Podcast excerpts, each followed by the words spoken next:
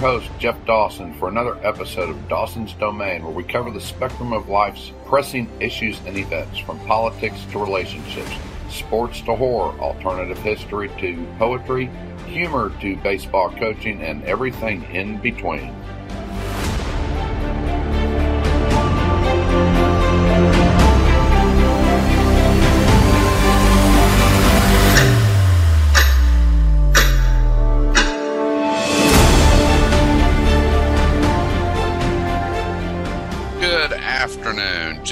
Dawson from a wonderful July day in Dallas, Texas. And it really is. I mean, we have yet to hit 100 degrees, which is phenomenal. I've been down here since 83. I can't remember a cooler summer so far. Are we going to get 100 degree temperature eventually? Well, yeah, more than likely.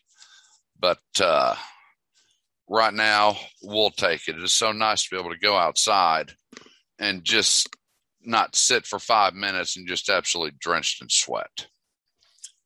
That is nice. Okay, phone numbers for the show. If you have friends that want to listen, it's 631 359 9353. If you want to call in and you have a comment, it's 888 627 6008.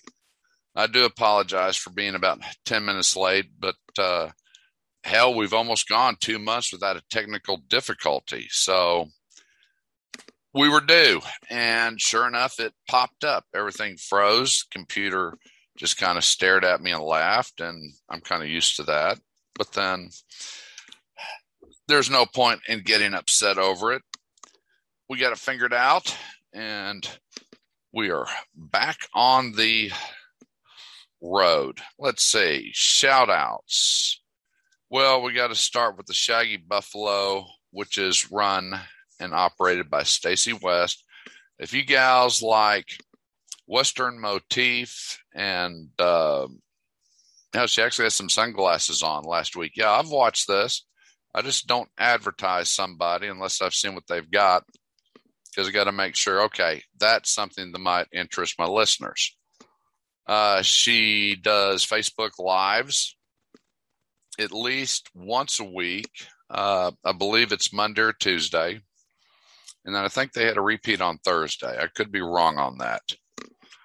But uh, you can check out her site on Facebook, and she has past episodes posted. Let's see. the Right Buzz with Wayne Clark. He is out of London, I believe. I know he's in Great Britain. I did some advertising with him a while back, and he does have a very good show. For us in the States, it's a uh, little late when we do it because of the seven hour time difference, but uh, he's worth looking into. And it looks like we might start doing some collaborations for he's working on setting up some business seminars and helping his listeners that are wanting to start up and the things to watch out for the pitfalls, the good, the bad, the ugly, and everything in between.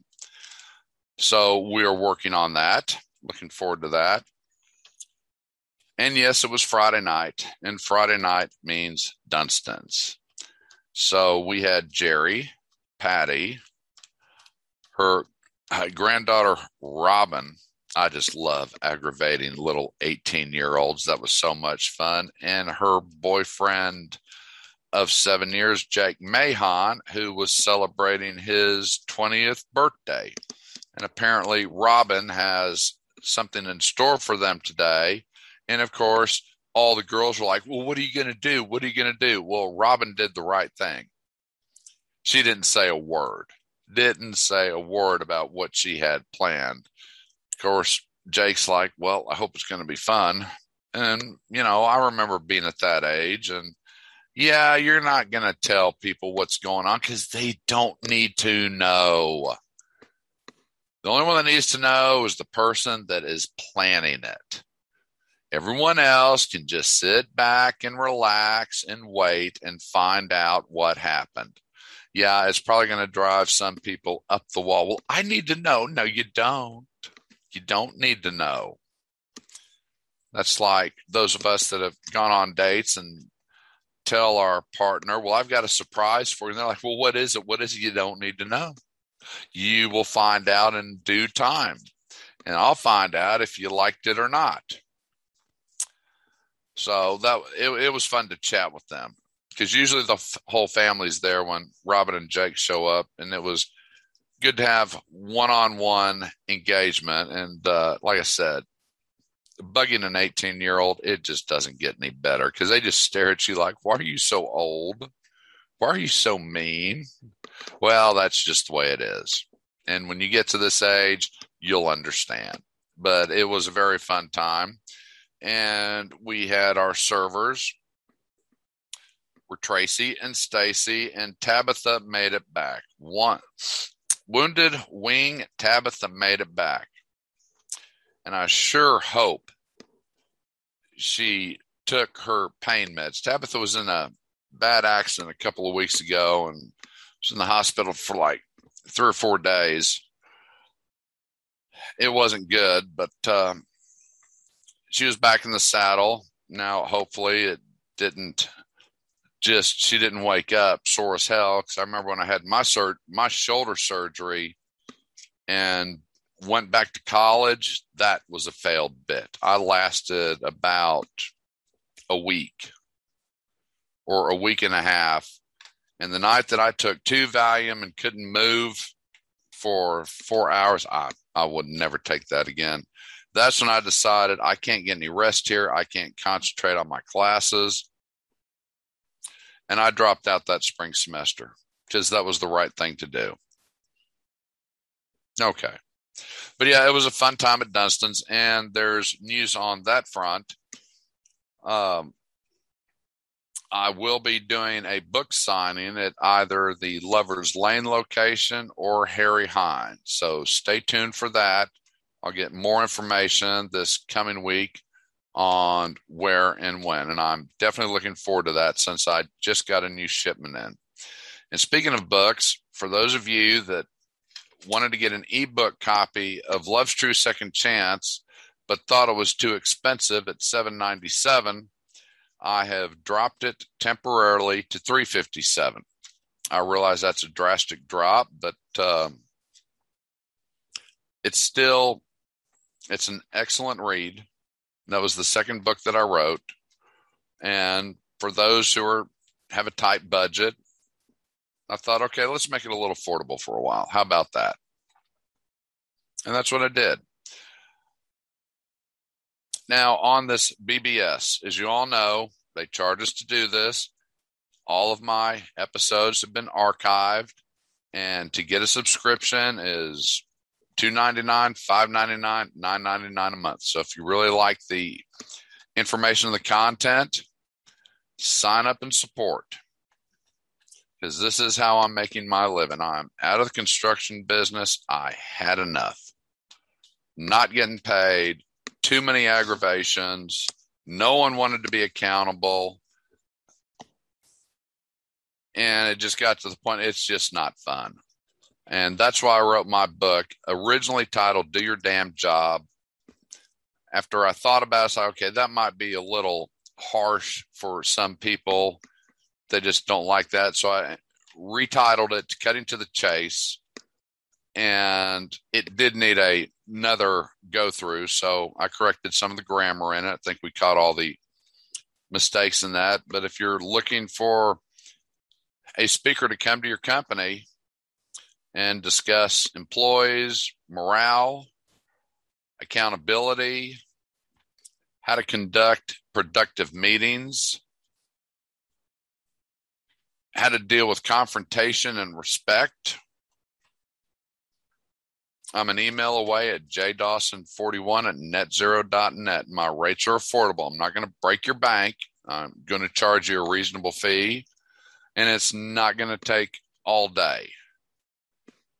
I've sat in OSHA 30 training seminars, and I see how people react. You keep them, you can keep their attention for two or three hours because there's no test at the end and, and I don't do a test, but especially th- these are all weekend. This will be a Saturday and a Sunday, and the guys show up because they know they have to show up because they got to get the certification, and all they do is sign a piece of paper that I attended.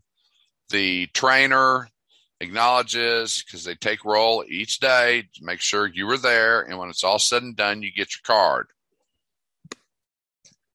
And then you ask them, ask them a week later what they learned and they'll just stare at you and go, "Well, uh, exactly." So when I do these hour, hour and a half, that's about as long as I'm going to keep your employees' attention, and that's about the maximum that, of attention they're going to give me because they start thinking, "Well, I could be doing this and doing that," and this is the problem with meetings. And I really do harp on meetings, and I looked at some information a while back on a study from Harvard on nobody enjoyed the meetings. They didn't get anything out. It was like the numbers were like 65% didn't get anything out of it. 71% said it was a waste of their time. 64% said it stopped them from cognitive thinking and really working on a problem. And 63% said they they, they were missed an opportunity they missed an opportunity to help raise morale. Well that's pretty pathetic and there's an, even an inc study out there that 50% of employees don't like their bosses. Well what the hell? That makes absolutely no sense unless your bosses are just screwing the pooch and not worried about the people underneath them and you got to worry about the people underneath you because if you don't have them you don't have a job. It's really that damn simple and that's why I originally titled it Do Your Damn Job. But first time I needed to calm it down. Book review. I read a book, and I bet it's been, must have been five or six years ago. It's called Penny Lane by Jackie Byrne. And for those that are Beatle fans, that should put a light bulb in your head. Yeah, that's what the whole book is about. Is Beatles songs, which I thought was really good. Well, she has a new relate, new release, The Music Maker of Auschwitz 4. I started it yesterday and I'm 27% complete. It's like 354 pages. And this is an actual account of, I forgot the soldier's name but he was from Britain. He was sent over to France. The Germans invade France. He gets captured. And this story is really not that well known, just how poorly the POWs were treated. This is, they're, they're not treated like Hogan's Heroes or The Great Escape, where everybody's happy go lucky and they're well fed and their clothes look good. Hell, they're clean and all that. No, no, no, no, no, no, no, no, no. Man, the Germans, the Wehrmacht, they took great joy in breaking down, especially the British POWs. The French kind of got it easy.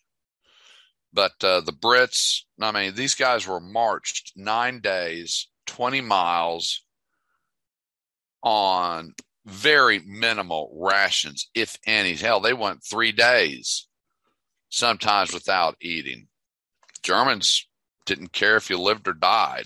The fewer of you there are, the fewer they have to feed. And we know at the beginning of the war, they just ran rampant through Europe and crashed into Russia. They they had millions of POWs. That's millions of mouths to feed. You know, oh, you can look at the concentration camps too. But the book, so far, it's at least a four star out of five. I mean, like I said, I'm 27% complete and I just started it yesterday. So with luck, I'll have this thing knocked out by tomorrow. If it's a good story, it will keep my attention and I will run through it. So if you have never heard of Jackie Byrne, B Y R N E. Look her up. I mean, I was actually introduced to her through my former editor. But then we got sideways with my last book, The Cauldron, and then politics seeped in to commentary. And let's just say it went south after that.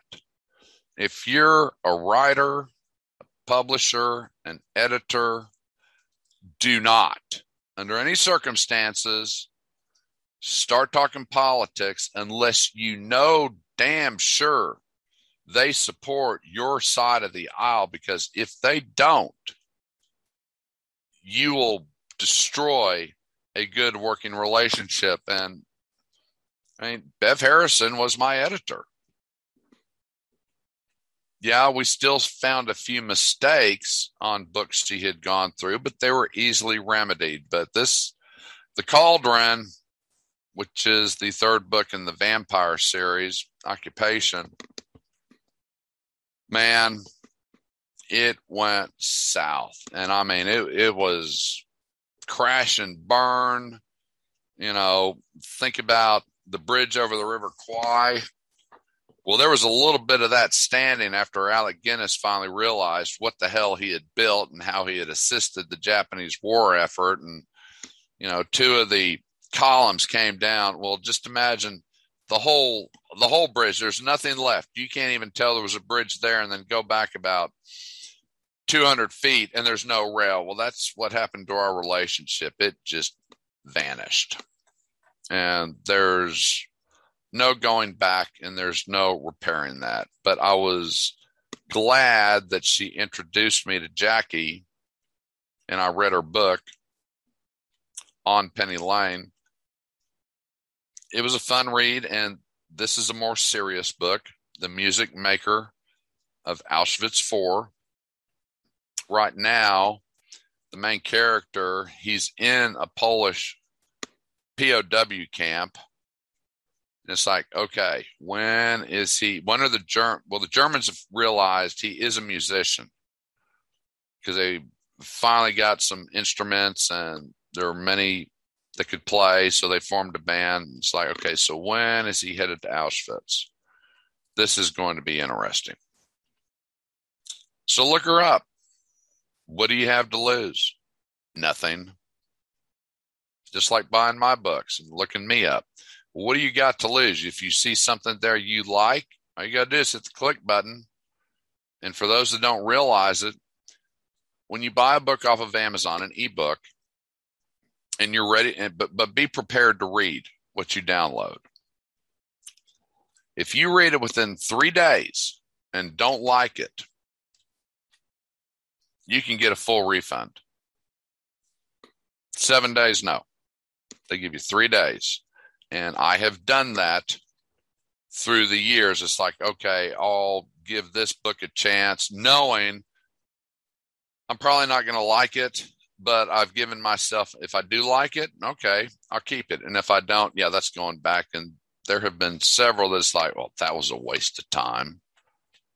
Or a book I didn't talk about on the last episode, and I'm still not going to bring up the author's name because I don't want to give many kudos because that was just a bunch of crap. But the book was called On Tyranny. And basically, it was just a trash Trump liberal hack job. And the guy who wrote is a professor at either Harvard or Yale. And yeah, you can go to my Goodreads account and look that one up because I gave a pretty scathing review, and boy, did I get jumped on by the liberals over that. It's like, so I spoke my voice. You know, that's my review. That's my opinion. Oh, good God. No, my God, you can't have an opinion. Are you nuts? Well, if you read all their comments, you'd think I am. No, I kept my calm. I debated them evenly, concisely, and that's just the way it is. Okay. That's Jackie Byrne. All right, baseball fans. I really, there isn't a lot to say. Where are the Rangers? Well, before yesterday, there were 19 games under 500, and there was great rejoicing. No, No. No. We still have the fourth worst record at 375. The teams that are worse are the Diamondbacks at 276, the Orioles at 329, the Pirates at 371, and then the Rockies are in front of us at 395. But this last week, they got to play the Tigers, and this was so much fun because I am a Tigers fan first. But being in Texas, we don't get the Tigers schedule. They're not broadcasted regularly. So this was a series where it didn't matter who lost or who won. I couldn't lose in this. That was kind of nice. So I didn't have to be depressed if Texas lost because Detroit won. Well, if Texas won and Detroit lost, well, I'm still not depressed. That was a win win. I enjoyed that series. And yeah, the Tigers took two out of three, so that was even better. But Gallo, everyone is up, is jumping up and down about Joey Gallo's month. Okay. Well, it was about what, eight years ago? Maybe a little longer, where we had this player that just lit up these stats in May. Nobody could touch him. Everybody was talking about him. and after May, it all cooled off. That was Josh Hamilton. He had a phenomenal May, and then it all went to hell. So, as I understand, from my good compatriot, Mr. Ford, Mr. Wes Ford. I don't listen to these guys on the radio because they're all full of crap and they're just like the news. They've got to fill up the airtime with ridiculous stuff and they do a really good job at it. I don't care which network you watch. But now the announcers, the, these quote analysts, are like, well, now it's time to get rid of Gallo. Well, if you're a GM and you're looking for a piece of the puzzle to fill, do you want someone who is a lifetime 225 hitter to fill that gap? Yeah, he's lighting it up right now. But we see that in baseball. We can see a pitcher have 10 starts and then lose the next eight oh, we need to trade him. Baseball isn't about today or tomorrow. Baseball is about the long haul. How are you doing overall? And when you have a need, when you make a knee jerk move, you will get knee jerk results. It won't pan out. Joey Gallo, I know he goes up for arbitration next year and the chances of the Rangers keeping him are slim to none. That's just the way it is. Slim to none. They're not going to pay the money. Well, they need to maybe rethink that. Yeah. You know what Gallo's going to hit. You know he's going to be streaky, but you can't replace that cannon arm in right field. I mean, remember before this year, Joey was playing center field. They were bouncing him around. This is not the time to do something stupid. Who on this team right now can gun down a runner from middle right field at the plate and not skip the ball? I don't know of anyone on that team that can do it. Gallo's arm is accurate and it's it's dead on, and that ball gets there in a hurry. I mean, the other night that was probably the stupidest play I saw against where the Tigers tried. Was it the Tigers tried to run on him? I think so. Let me see.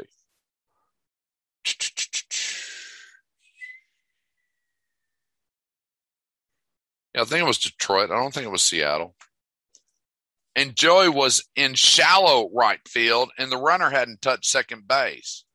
Now I don't know if the base coach had his wasn't using his plexiglass stomach, but there is no way in hell you're going to beat Gallo in shallow right field, even if you're Willie Wilson or Rickey Henderson from back in the day that were speedsters. You ain't beating the throw. I mean, the guy was out like five feet. I think Culberson or Holt, one of them was playing third base. Hell, they'd already popped the top and were drinking a beer, received the ball, tagged the runner, went to the dugout. That's how much time they had. What a stupid running mistake that was. Okay. Now, the other thing about the Rangers, you know, we're not going anywhere. We know that because our pitching staff, pathetic, doesn't even cut it. We have one pitcher with a winning record, and that's Gibson at 6 and 0 with a 2.08 ERA. Lyles, 4 and 5, 4.98. Dunning, 3 and 6, 4.22. Foltynewicz, 2 and 8, 5.17. Allard, 2 and 5, 3.45. Boy, doesn't that lineup scare the hell out of you?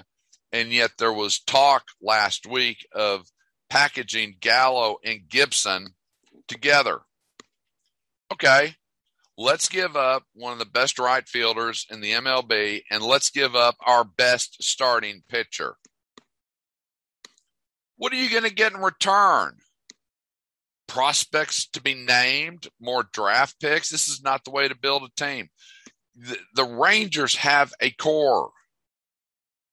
Yes, they need some more pieces. And this is something Wes and I agreed on. They need a few more pieces. They need at least one if not two, starting pitchers. And I just don't see Dunning looked good for a while. Lyles looked good for a while. Foltynewicz has not looked good. He's had a few good games and a few good starts, but you never know when it's just going to implode. And poor Kolby Allard, I don't know. I just don't know. He did decent in the bullpen, but this starting gig just does not seem to be panning out for him at all. Time will tell. That's the thing about baseball. Time will tell. You can't make snap decisions. You pick up a new player, you better know their history and where they're at. Yes, we've seen, I can remember back in the day where a lot of Ranger players – would leave and then they would just flourish in another organization. Dave Stewart was a good example. He was a pitcher for the Rangers back in the was that the uh, 80s, 90s.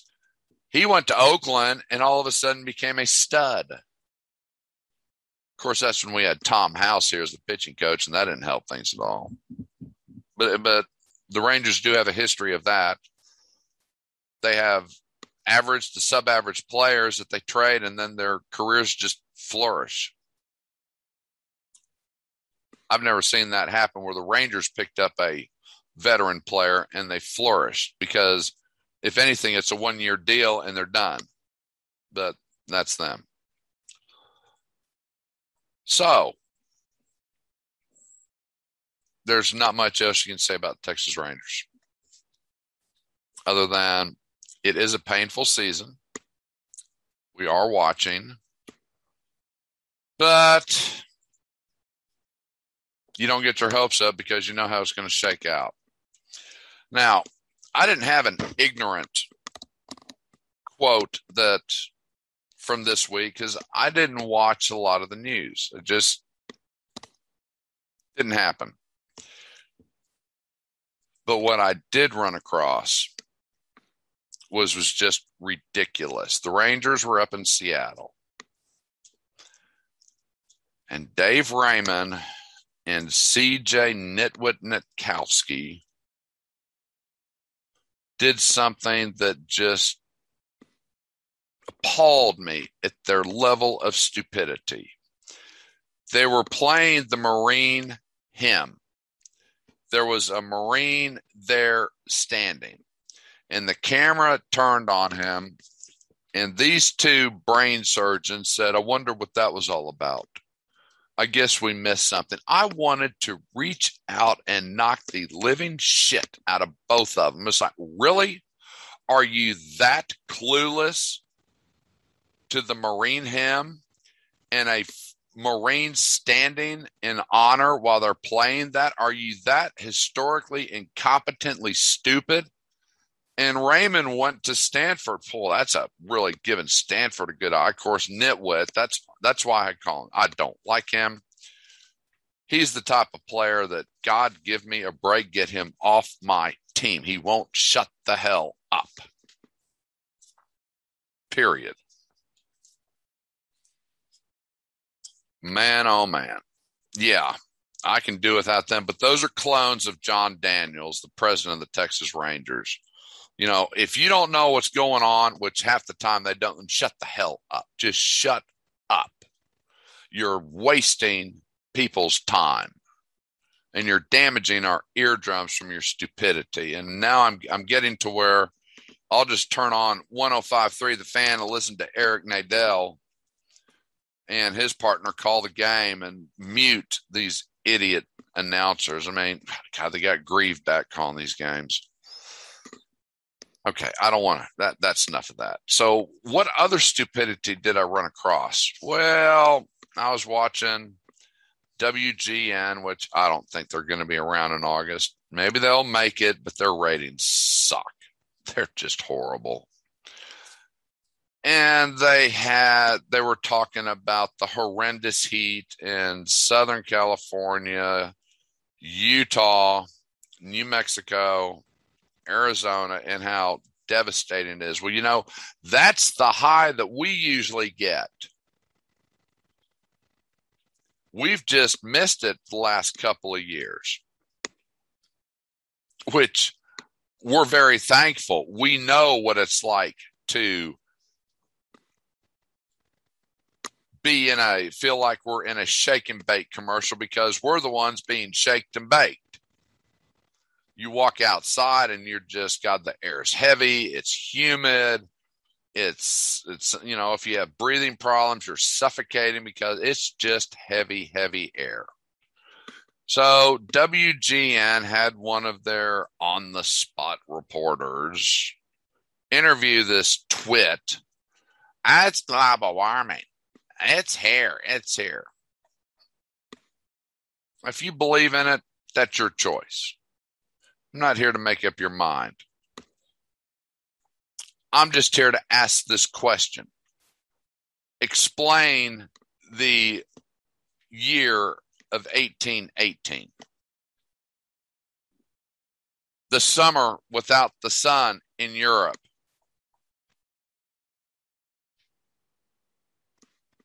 the summer when uh, Shelley wrote Frankenstein because there was snow on the ground in Germany in July. Now, if you look it up, they blame it on volcanic eruptions. Okay. But I throw this out there. How old's our planet? How old do you think it is? 5,000, 6,000, 10 million. So, whichever number you want to go with, that's fine. now, let's see how many years we've actually been tracking weather patterns. Let's start in 1794, but it didn't get scientific with temperatures until 1850. What's that, 170 years? And you really think we know the weather patterns of this planet? A whole 170 years. How long did the Ice Age last? was there any industrialization that caused caused the planet to cool back then? No. And then what caused the planet to heat up and the ice retreat?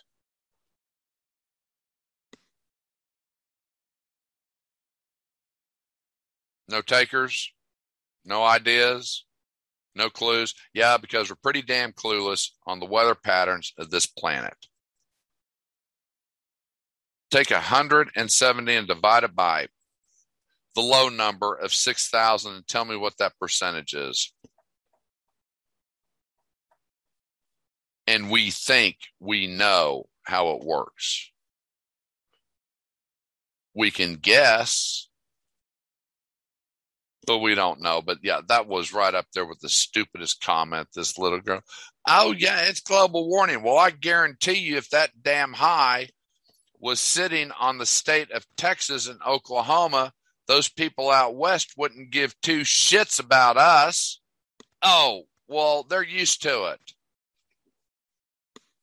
And it wouldn't be global warming, it'd be they're used to it. That's the way it is. But since there is a shift, got to blame somebody, got to find something to come up with. What a bunch of crap. Good Lord. Okay. What dumbest things I've heard. Now, I mentioned when I was talking about the Rangers, Wes Ford. Everybody needs a friend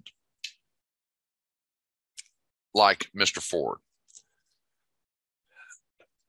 I didn't grow up with any brothers. I had a sister. That was it. So at times, Wes kind of fills that gap of not having a brother. He's an irritating son bitch too sometimes. But then that's what brothers do. He heckles me, he gives me crap. Apparently I said something about him two weeks ago. And he's like, I'm not going to listen to your show if you're going to call me a dumbass again. And it's like, well, you know, I don't remember saying that, but I talked to a few others and they said, yeah, I think you called him that. We can get mad at each other. And like brothers, you blow it off. You just get over it. Yeah, it might last a day or two. I mean, I remember one day I jumped down his throat. I was in a bad mood. I was working construction. I walked outside. He threw a firecracker at me, and I just lost just that. That's enough. And later that evening, he kind of looked at me and goes, We still friends? And I said, Yes, yes, yes. I just had a bad day. But, you know, if you don't have a friend like that, you really need to find one. They're irritating, they're aggravating, they'll piss you off. But when it's all said and done, you can still go out, have dinner, have lunch, and hit on the same waitress. Now, that's what I call a win win. So, yes, if you don't have a friend like that, then you don't know what you're missing. Okay. I'm not going to get into a lot of politics today. I'm going to tell you that right now because there was nothing that really grabbed my attention. I did want to give a shout out to Mississippi State for winning the college baseball World Series against Vanderbilt. If you didn't watch that series, Vanderbilt was the favorite. You talk about some good baseball. That whole series, I mean, scores, that they were lopsided back and forth, but that's irrelevant. When the Rangers were playing poorly, I immediately would switch over and say, okay, which college game is on? I mean, my team, Oklahoma State, got knocked out in the regional. No surprise. But that was really, that was a fun, fun World Series to watch. Because you remember, we didn't have one last year. We didn't have anything. Okay. Oh, here is a hot story. You've got to be kidding me. I just don't. This is the stupidity of the media and the people that watch this crap. Do you really care about Britney Spears and her conservatorship? I don't give two shits about it. That doesn't affect me. If you wouldn't have been such a nutcase 19 years ago, maybe dad would have said, okay, she can be responsible. Oops.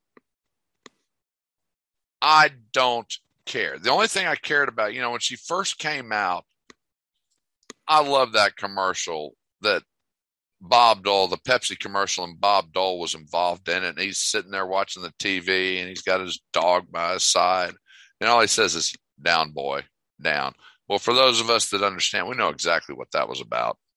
Down, boy, it'd be okay. I mean, she was hot. She's a good dancer. She was a pop star. Then she went nuts. She was hanging out with Lindsay Lohan and Paris Hilton. Boy, isn't that a combination? I don't care. I don't read People magazine. What a waste of time. I don't watch entertainment tonight because it's not entertainment, it's just bullshit gossip. And for all of these, you know, any network, it's Britney's front page news. Really? No. Is that what you live for? No. I live for good relationships and good people. And that's really going to be the big thing is this that I'm going to talk about is negativity. But uh, I don't care about Britney Spears. It's it's a sad state of affairs. Okay. CPAC is in Dallas, and there was great rejoicing. Now, I guess it's their second one this year. What do they think they're going to accomplish different? And yes, Donald will be in town. And for those of you that know me, you know exactly how I feel about this. You get behind somebody, you get behind somebody and you support some young in their 40s, mid 50s. You get behind people like that that have a brain, have the same vision that you had, and get behind them and push them to the forefront. I mean, Trump was Sean Hannity did an interview with them, and he's alluding that Donald's going to run in 2024. No, don't do it because then we're one and done. You want to hold the White House for three consecutive terms with a Republican with a backbone, then get behind someone like Ron DeSantis. Convince Tulsi Gabbard to come over and be with them. They'd be a good pair. Or Tim Scott. There are some really bright, energetic, conservative Republicans out there that don't just want to splash their face on the camera and say, Look at me and give me my five minutes of fame. I'm tired of seeing Craig Cotton on Fox all the time. Who are you working for, Fox or the government? We don't need to see all these interviews. Do your damn job.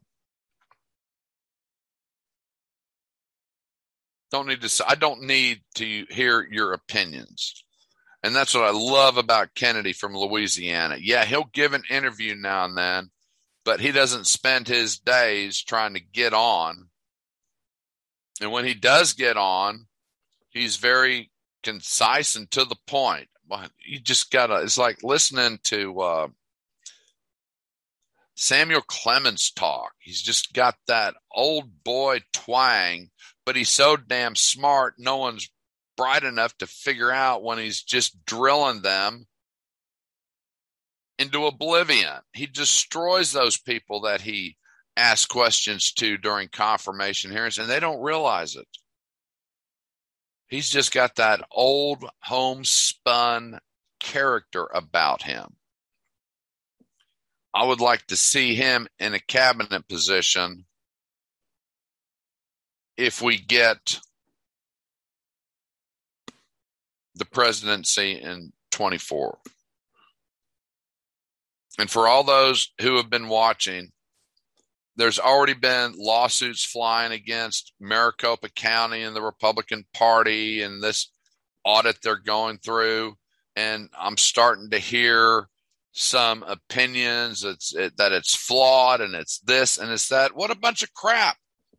Those people were very precise. They said we'll be done in June. We'll probably have a week or two in July that we've got to wrap up, and then we're going to compile all of our data and release it in August. There's no leaks coming out of this group, so everything you're hearing on the news is utter bullshit speculation on what you think is in there, and you don't have a damn idea. And I've been saying this for months. Let's see what comes out of this audit. Let's see what they find. I'm making no assumptions whatsoever. Because as my boss at Angel Concrete said, son, shit in one hand and assume in the other and see which one fills up first. And it's like, yeah. And when you make an assumption, you make an ass out of me. That's he Fred was really good about putting me in my place. And I needed it. I was young. I didn't definitely didn't understand everything about construction, but uh, he gave me a good education. So we will see in August exactly what they found. Will the left wing media support it? Yeah, hell, a freeze over for that happens. Just bank on that it'll be interesting to see. Okay. I was going to talk about what you see on the news, but it's really pointless. I mean, watch five minutes of CNN or Fox or any of them. CRT, COVID. CRT, COVID. There, there's the news. You just got it. That's it. And it's just being rehashed and rehashed and rehashed time after time after time. My God, give it a rest. Well, they can't give it a rest because they're on 24 hours and they have to fill up airtime. So, uh, where's that click button? Oh, Rangers are getting beat again here. I'll watch this rather than listen to that other stuff. It's not even entertaining. So, I got to thinking why do we allow so much negativity to fill our lives? I mean, look at Facebook. Look at videos that people post. Are any of them uplifting? Not really. Some of them are amusing, but you know, some of these sites and it's like, have you nothing else to do. And they really don't. So,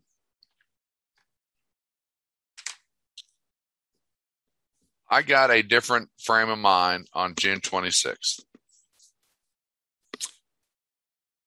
My oldest son, Justin, and his bride, Heather, made president's team at Herbalife. That is a major accomplishment. It means they are in the 1% producers of a $5 billion company. Now, they still have a long way to get to the chairman's position where you get your picture on the wall in the Dallas warehouse. As I understand, they're going to fly out to LA maybe this summer or next year and they will get their picture put in the LA corporate office. But that's kind of cool. But he invited me to show up at this presentation, which each time they moved up, he would say, Hey, we're going to be recognized and we'll be on stage. I'll go. And I went and was really surprised because when it came their turn, Justin got up there and recognized me. He didn't have to, he didn't need to, but he did it. But what really topped it off, and some of you have already heard this, and some of you have seen the video, and some of you haven't. I'm going to share what I woke up to on Sunday morning, the 27th as a child, you see your parents as superheroes. They can do anything and practically do no wrong. They are your first love and the first person God gives you to protect you. Now, I know there are some that have not had or will ever know their biological parents, and some have even harmed their own in terrible ways. I was blessed enough to have both my parents, whom cared and loved me equally, even had the privilege of having a step parent who loved me and my brother and sister equally, Ben Paul. Thank you for showing me what it's like to love those that aren't biologically yours. The man in this picture is my dad, Jeff Dawson. He is for some my Superman, Batman, Iron Man, hulking Captain America. He did the absolute best he could for all of us. Owned his own company, worked hard for those that worked for him, and made sure we had food to eat and sports to be part of. Though his American dream wasn't probably what he imagined it to be, he made it work. While I was in sixth grade, my parents had divorced and we got to live with dad so we could stay in the same school with our friends and be part of our sports to have some normalcy to our new life. But during this school year, things were not going well for the company he started. So my brother and sister by the semester would go to Kansas to live with my mom and stepdad on my grandparents' farm. I wanted to stay with dad to finish up my school year with him. I remember the night it was just he and I, and we were cleaning out our rooms, and that was the first time I had ever seen my dad cry. We both cried so hard, and I knew it was because he felt like he failed us. He was losing the house, losing his kids, and there wasn't anything immediate he could do about it, and that it was for our best interest that we leave him to be with mom. So being 12 years old and seeing your superhero breakdown was the hardest thing I could have ever been, I have ever seen. But I'm glad that I was the one there to go through that with him. For the person it made me to be, and to always be looking for more than one opportunity to support my family. I was so incredibly happy to have him there with us today to witness the applause and the cheering our Herbalife family showed us today. So the goal is to want to make your parents proud of what you have done. So I just hope what I'm doing makes you proud of the person you have helped me to become. Love you more than you can know. That's positivity. That's what my oldest son wrote. That's what I woke up to that Sunday morning. And then that Sunday afternoon, they had a barbecue in Greenville that he invited me to. So I, yeah, hell, why not? Let's let's go. I'll go. I did. What he didn't know was those members in his team with Herbalife had planned this cookout presentation for he and Heather, and they had no idea. So it was just a great time. And as it was winding up, I asked the gal who had uh, spearheaded this party if I could say a few words. And that's what I did. And I addressed all these people that, you know, if you've ever been to an Herbalife meeting, it's it's it's an MLM meeting. You got the loud music, you got everyone trying to get ramped up and get all this energy going and pom poms and all that. And you know, those that know me, that's not me. I just never got into that. I am getting back into selling Herbalife, but I just can't deal with that rah rah, go go attitude. And this is what I ask those people is you got two families. You got your Herbalife family, and then you got your parents. And when I read what Justin wrote, it reminded me of an evening I had with my dad. His clock was slowly ticking down, and he called me into his office. He wanted me to type up his will, not his will, his uh, obituary. And while we were working on it, he and I were chatting back and forth. And he reached into his wallet and pulled out a piece of paper. like, what the hell is this? I unfolded it and started reading. And then I stopped and just looked up and said, You've been carrying this all these years. I had written my dad a similar letter that Justin wrote me. I never knew what happened to it. I just figured, okay, dad received it. He read it. He either filed it or threw it away. Nope. Dad carried that around in his wallet at least 30 years. I was floored. And this is, and what I told these folks is, you know, your Herbalife family is great and you've got the energy, but if you've never written a letter to your parents and they're still alive, do it and let them know how they have impacted your life, good, bad, or indifferent. Because how many people do you know have said, Well, I should have, but I just didn't have the time? I mean, if you're listening to this broadcast, you could be typing that letter now or writing it out longhand. I type because, as Jerry Perry said last night when I was asking, What's the gal's name I'm signing these books to? And he goes, ah, "I doesn't matter. You can't read Jeff's handwriting anyway. I was like, That's a smart man. You're right, Jerry. Once it gets cold, you can't read a damn thing. So I had to learn how to type. But yeah, I could chuckle when Jerry said that. He can't read it anyway. It doesn't matter. It's like, yeah, you are right there, my friend.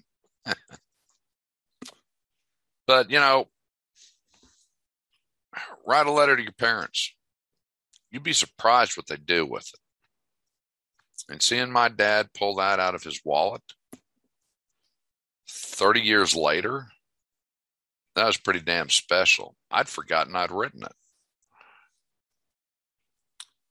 But that that's positive.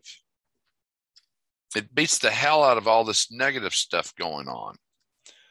And you know, some people might disagree with me, but I try and catch a Joel Osteen sermon once a day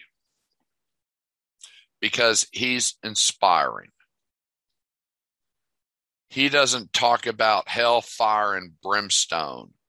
He gives hope. And I like that message. Yeah, he's got plenty of detractors out there. Don't most people that become successful have detractors? But you don't see any scandals with Joel. You don't hear about any. Yeah, every once in a while, that idiot Bill Maher tries to come up with something. He just doesn't like him. Then he doesn't like organized religion or any type of religion because he's an atheist and that's his choice. But I don't have to listen to him and I don't have to watch him because he's so full of negativity. If you watch him enough, you're going to be just as mad and just as pissed. And I don't need that in my life, and I won't have it. And if you watch the news all the time, how can you be positive about anything? Left, right, it doesn't matter. How can you be positive with the messages they're sending out? They are not positive. They are propaganda trying to mold you into their tribe or their line of thinking. I will have none of it. And if that's what you want to focus on and you think you're miserable all the time and nothing goes right, well, look in the mirror. Okay? Look in the mirror. There's the problem. You have the power, you have the control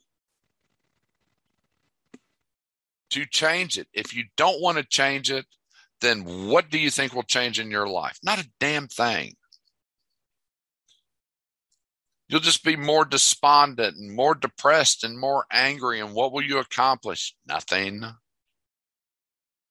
Nothing. And I can work in an example from the book Cutting to the Chase, where the guys would show up and started complaining about every office in the company San Antonio, Austin, Corpus, Houston, Fort Worth. And I finally got to the point and I said, That's enough. Damn it, that's enough. And I got all those men, actually, a bunch of girls together and said, Stop it. I don't want to hear it. You're accomplishing nothing. All I want you to do is focus on your job here. You focus on your job here. We get our job done. We meet our schedules. And guess what the hell will happen? We'll be on time. We'll make money. We'll get bonuses. And no one's going to be talking about us except saying we're on time and making money. And that's all I want them to talk about. Get this negative crap off my yard now. And they did. Now, that doesn't mean that there weren't issues that popped up every once in a while, but at least it wasn't every damn day.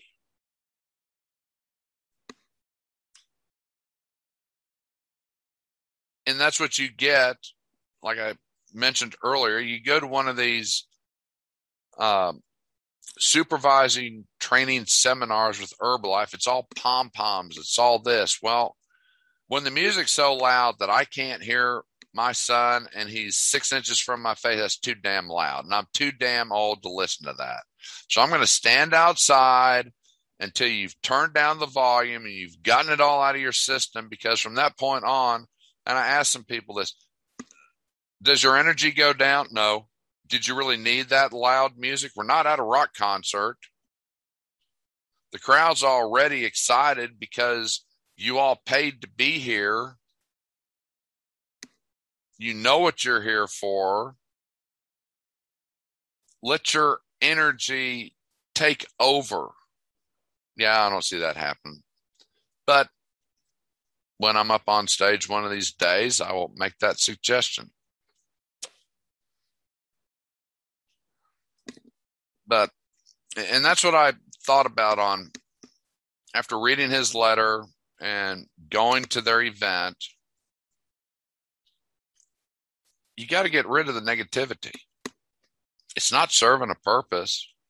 Now, if you want to put a lead weight around your neck and jump into a lake, that's up to you. That's your call. But why would you want to do that? And I don't care what line of work you're in if it's this is why I got out of construction. I'd had enough. Damn it, I'd had enough. Yeah, it's kind of put a financial strain down, but uh, I'd rather worry about paying some of my bills than being a mad son of a bitch every damn day. Worried about who's going to pay me, what problems I'm going to run into, you know, and not getting paid. No, I mean, there was a time I really enjoyed construction. I enjoyed it when I worked for Micah, but the, God, there was a lot of negativity. But once I pushed all of that away and got everyone to focus on the tasks at hand, it went smooth. It didn't, and even working 24 hour days, we had two shifts rocking. Get a hell of a lot more done at night than you do during the day because you didn't have to worry about lane closures we still had them, but you didn't have to worry about 200,000 vehicles a day going up and down the highway. You could breathe, you could work, you could relax. What a novel idea. Do your job, relax, be able to think clearly. That's what it's all about. And if you're miserable at your job, especially in this environment, there's plenty of jobs out there. What do you want to do? You want to be miserable? You want to be happy? You want to go home to your wife, your husband, or your kids ready to do something with them? Or do you want to go home and just bitch and moan and complain and pop a top and pour a glass of Jack and Seven or whatever hard liquor you want to and try and wash away the day. When things were going well for me with my company, and even as they started going downhill, I still tried to find the best part of a day. It, it did get harder as things went on. But I didn't bring it home. And when I worked for this other outfit that bellied up, and I knew, damn, I'm going to lose everything again. I didn't dwell on what was so bad about it. I realized, okay, that was a learning experience, and I've got some of what happened there in my book. I mean, that thing just started off south from the get go. That was, it, it, was what it was. And there's no point in dwelling on it. I learned a lot of what not to do, but it also allowed me to spend time with my dad for his last seven months and take care of him. So there was more than a silver lining to that cloud, even though it was black as hell I didn't worry about it. I wasn't negative. So, what do you want to be? Do you want to be pulled down with garbage? Or do you want to enjoy every day? And one of the biggest things that I did get off of the job site was gossip. Oh, God, I hate gossip. Well, he said that she said that he did that. And I'm like, whoa, whoa, whoa, whoa. Who said what to whom, when, and how? And you think you're really getting the whole story? No. You're getting a version that somebody thinks they heard from the person that told it, but wasn't sure they got the full meaning from the firsthand source. Gee, doesn't that sound like our media today? Sources say you use the word sources and you're free and clear because you don't have to divulge them. I think of all the articles I could write and say, well, my source, and they go, who is it? I don't have to divulge it. And I could just type out a bunch of crap. But that would serve no purpose. If I'm going to type an article, then it's going to be as concise and correct as I can make it. That's just it. But, you know, negativity, it's who you surround yourselves with. And what do you want? You want to be happy? You want to be miserable? It's choice. And this is why I always say if I watch more than five minutes of the news, it was probably four minutes too much, but that's just to stay half ass informed on the main topics floating around, or I'll check my Newser account for the headlines from my Net Zero account and say, oh, what crap are they spewing today? What have they run out of? What are they making up? What are they trying to fill other space with? I don't know. But I know what I won't let it do.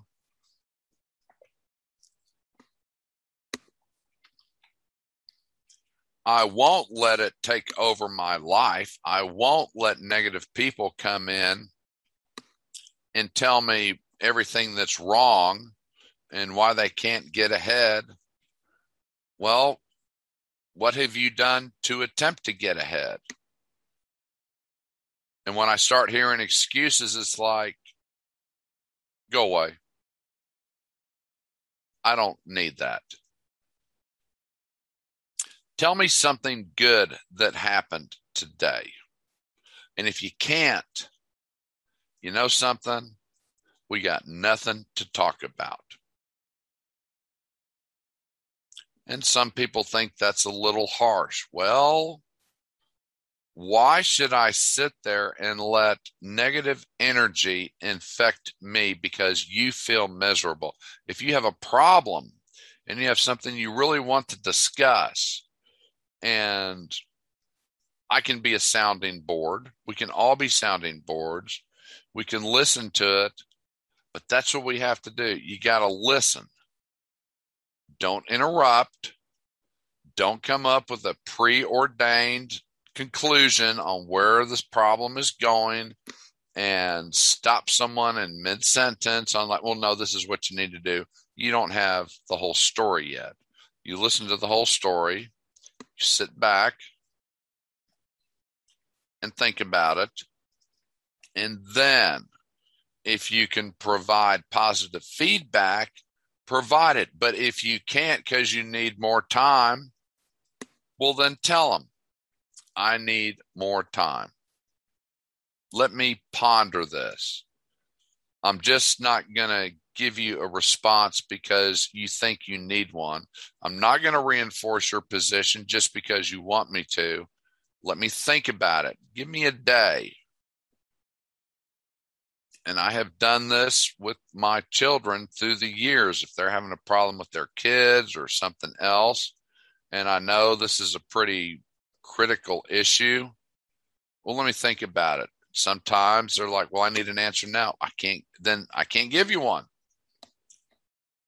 But I'm going to think about it. I'm going to ponder it.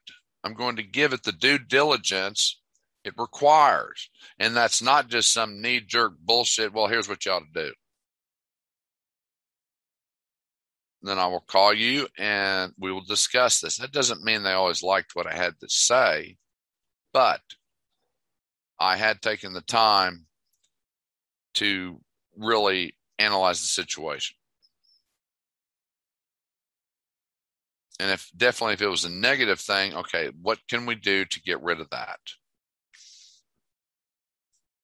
So, what do you surround yourself with on a day to day basis? And how do you want to feel on a day to day basis? Do you want to be bogged down in minutia and worried about what everybody else is doing and what they're not doing and then tell everybody about it, what they're not doing and how they should do it, and this, that, and the other. You just, okay, I'm just going to do my job. Now, if I got a problem with somebody, I'll address that and go from there. But yeah, we got way too much negativity out there today. And the only way to stop it is to stop feeding it. Because you're not accomplishing anything other than getting angry. Is that what you want to be? You want to be angry all the time, or you want to, you know, not walk around with a smile like you're an idiot 90% of the time. That would not serve a purpose. But be have an intercom about you that I'm doing everything I can and it's the right thing to do. Doesn't mean everyone will agree with it, but it's the right thing for me. This is what makes my life easier. Things go smooth. That's what we want. That's what we're after. And what's you know what's amazing here is the show usually runs about an hour and 45 minutes. I think the last one was an hour and 50. Because we harped on polit I harped on politics.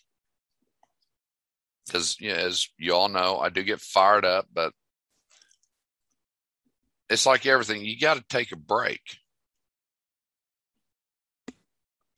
I mean, I could go and watch Fox or CNN or MSNBC and I can look at the headlines and just fill this two hour slot with some really enlightening stuff, but in the process, it's going to piss me off. And when the broadcast is over, I'm going to be mad. And that has happened a few times. And then I've written a few articles after that. And then it takes two days to calm down and say, okay, regroup, regroup, regroup. We all need a break now and then. And that's why I shared my son's story, his letter to me, and what we did that weekend of the 26th and 27th. Because that to me was uplifting. It gave me a different mindset. And it really allowed me to wedge with uh, Robin last night and her boyfriend Jay. I mean, it, it was fun. It really was fun. So I would rather be in good spirits than bad ones. In fact, it was it was so fun last night, and I didn't throw this out there, but uh, about six months ago or so, my buddy Wes and I we went to Dunston's for lunch, and now this is the brother part of him coming out, and he got with Tracy and said, "Hey, can you get up on this bench and when Jeff walks by, jump out and scare the hell out of him. Well, she didn't need to be asked twice. So we finished lunch, and I kind of wondered why Wes was jiggling like a bowl of jello. It's like, what? I didn't say anything funny. Maybe he was thinking of a joke. We come around the corner, and she jumps out, and I just about crap all over myself. Said, I'll get you. I'll get you. And it's like I always told my grandchildren, you might be able to run from me today, but that's okay because I'll get you. I don't have to get you today, and it doesn't have to be tomorrow. I'll get you when you least expect it. So last night, it was closing. We were the last ones there. I graciously let Tabitha and Patty and Jerry and Tracy walk ahead of me. And the minute that door closed, I was right behind Tracy. I took my finger. She's ticklish as hell. I dug him into the side in her side, and she just she just lost it. And I'm just got her with one hand, tickling the hell out of her. And she spins around. She almost knocks over a picture and then falls on a box. And I just looked at her and said, Payback's a bitch, isn't it? She's like, I can't believe you did that. Believe it. We're even now that was fun. That was fun. That was positive. When I was working in construction, I doubt I would have thought about that. Well, plus, I probably wouldn't have gone to lunch because I'd been at work, but get the negativity out of your life because you're the one that can do it. And if you have people that want to keep bringing it in, just look at your cell phone and look at that number and say, Yeah, I don't want to talk to you. I'm busy. And if you do get that phone call and it's someone that's just ranting and raving about what somebody else done, and there's really nothing you can do about it, say, What do you want me to do? I can't help you on this. I'm sorry because all you're doing is taking their negative energy and absorbing it. And that will not serve you well. Okay, I still have my GoFundMe going. Uh, GoFundMe motivational speaker and author for hire.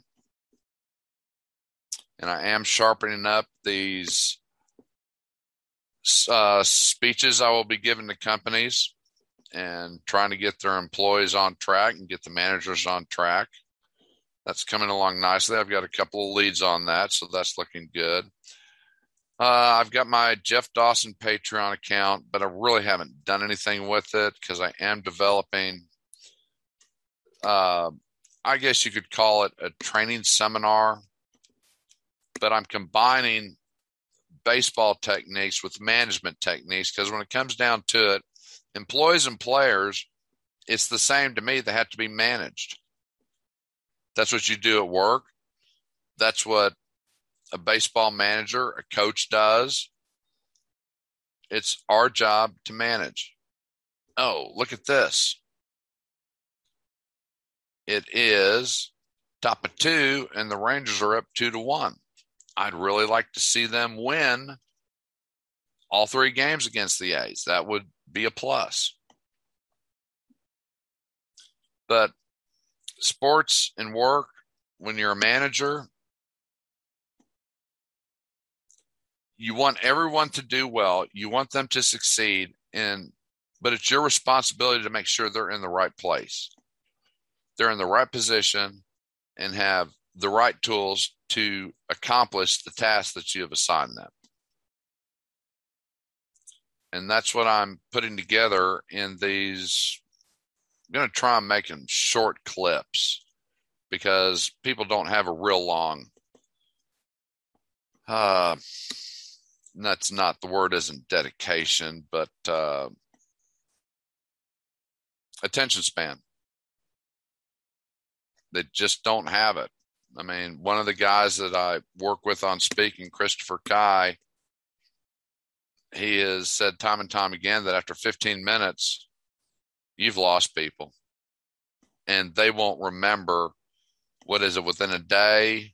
They forget as like 30% in two days, 50% in three days, 75% of what you discussed. And I'm taking that concept and massaging these speeches with is like, I want you to remember this because these are real life events that you can use in whatever field you're in. Short, precise, and concise. Well, I hope you have enjoyed this episode today because I have some more work to do, but I will keep you informed on this book signing. And since I only do the show every two weeks, I will post it on my Facebook account, Jeff Dawson, or on the blog, lddjenterprises.com. I put damn near everything on that. And that's just the way it is. But the last thing is if you wanted to get a copy of Love's True Second Chance and you thought 797 was too much for an ebook, it's priced right now at $3.57. So you all enjoy your Saturday, have a great Sunday, and I will talk with you in 2 weeks.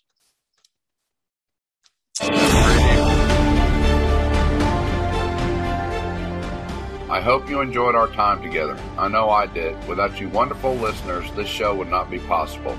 If you want to know more about me and how my brain works, that's a scary thought.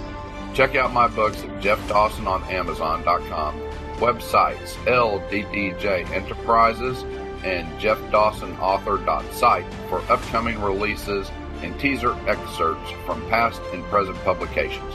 You can also contact me at Facebook, LDDJ Enterprises Publishing, or email LDDJenterprises at gmail.com or on Twitter at Jeff Dawson59.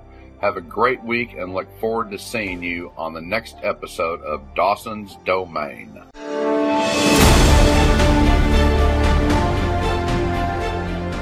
I hope you enjoyed our time together. I know I did. Without you wonderful listeners, this show would not be possible. If you want to know more about me and how my brain works, that's a scary thought. Check out my books at Jeff Dawson on Amazon.com, websites LDDJ Enterprises and JeffDawsonAuthor.site for upcoming releases and teaser excerpts from past and present publications.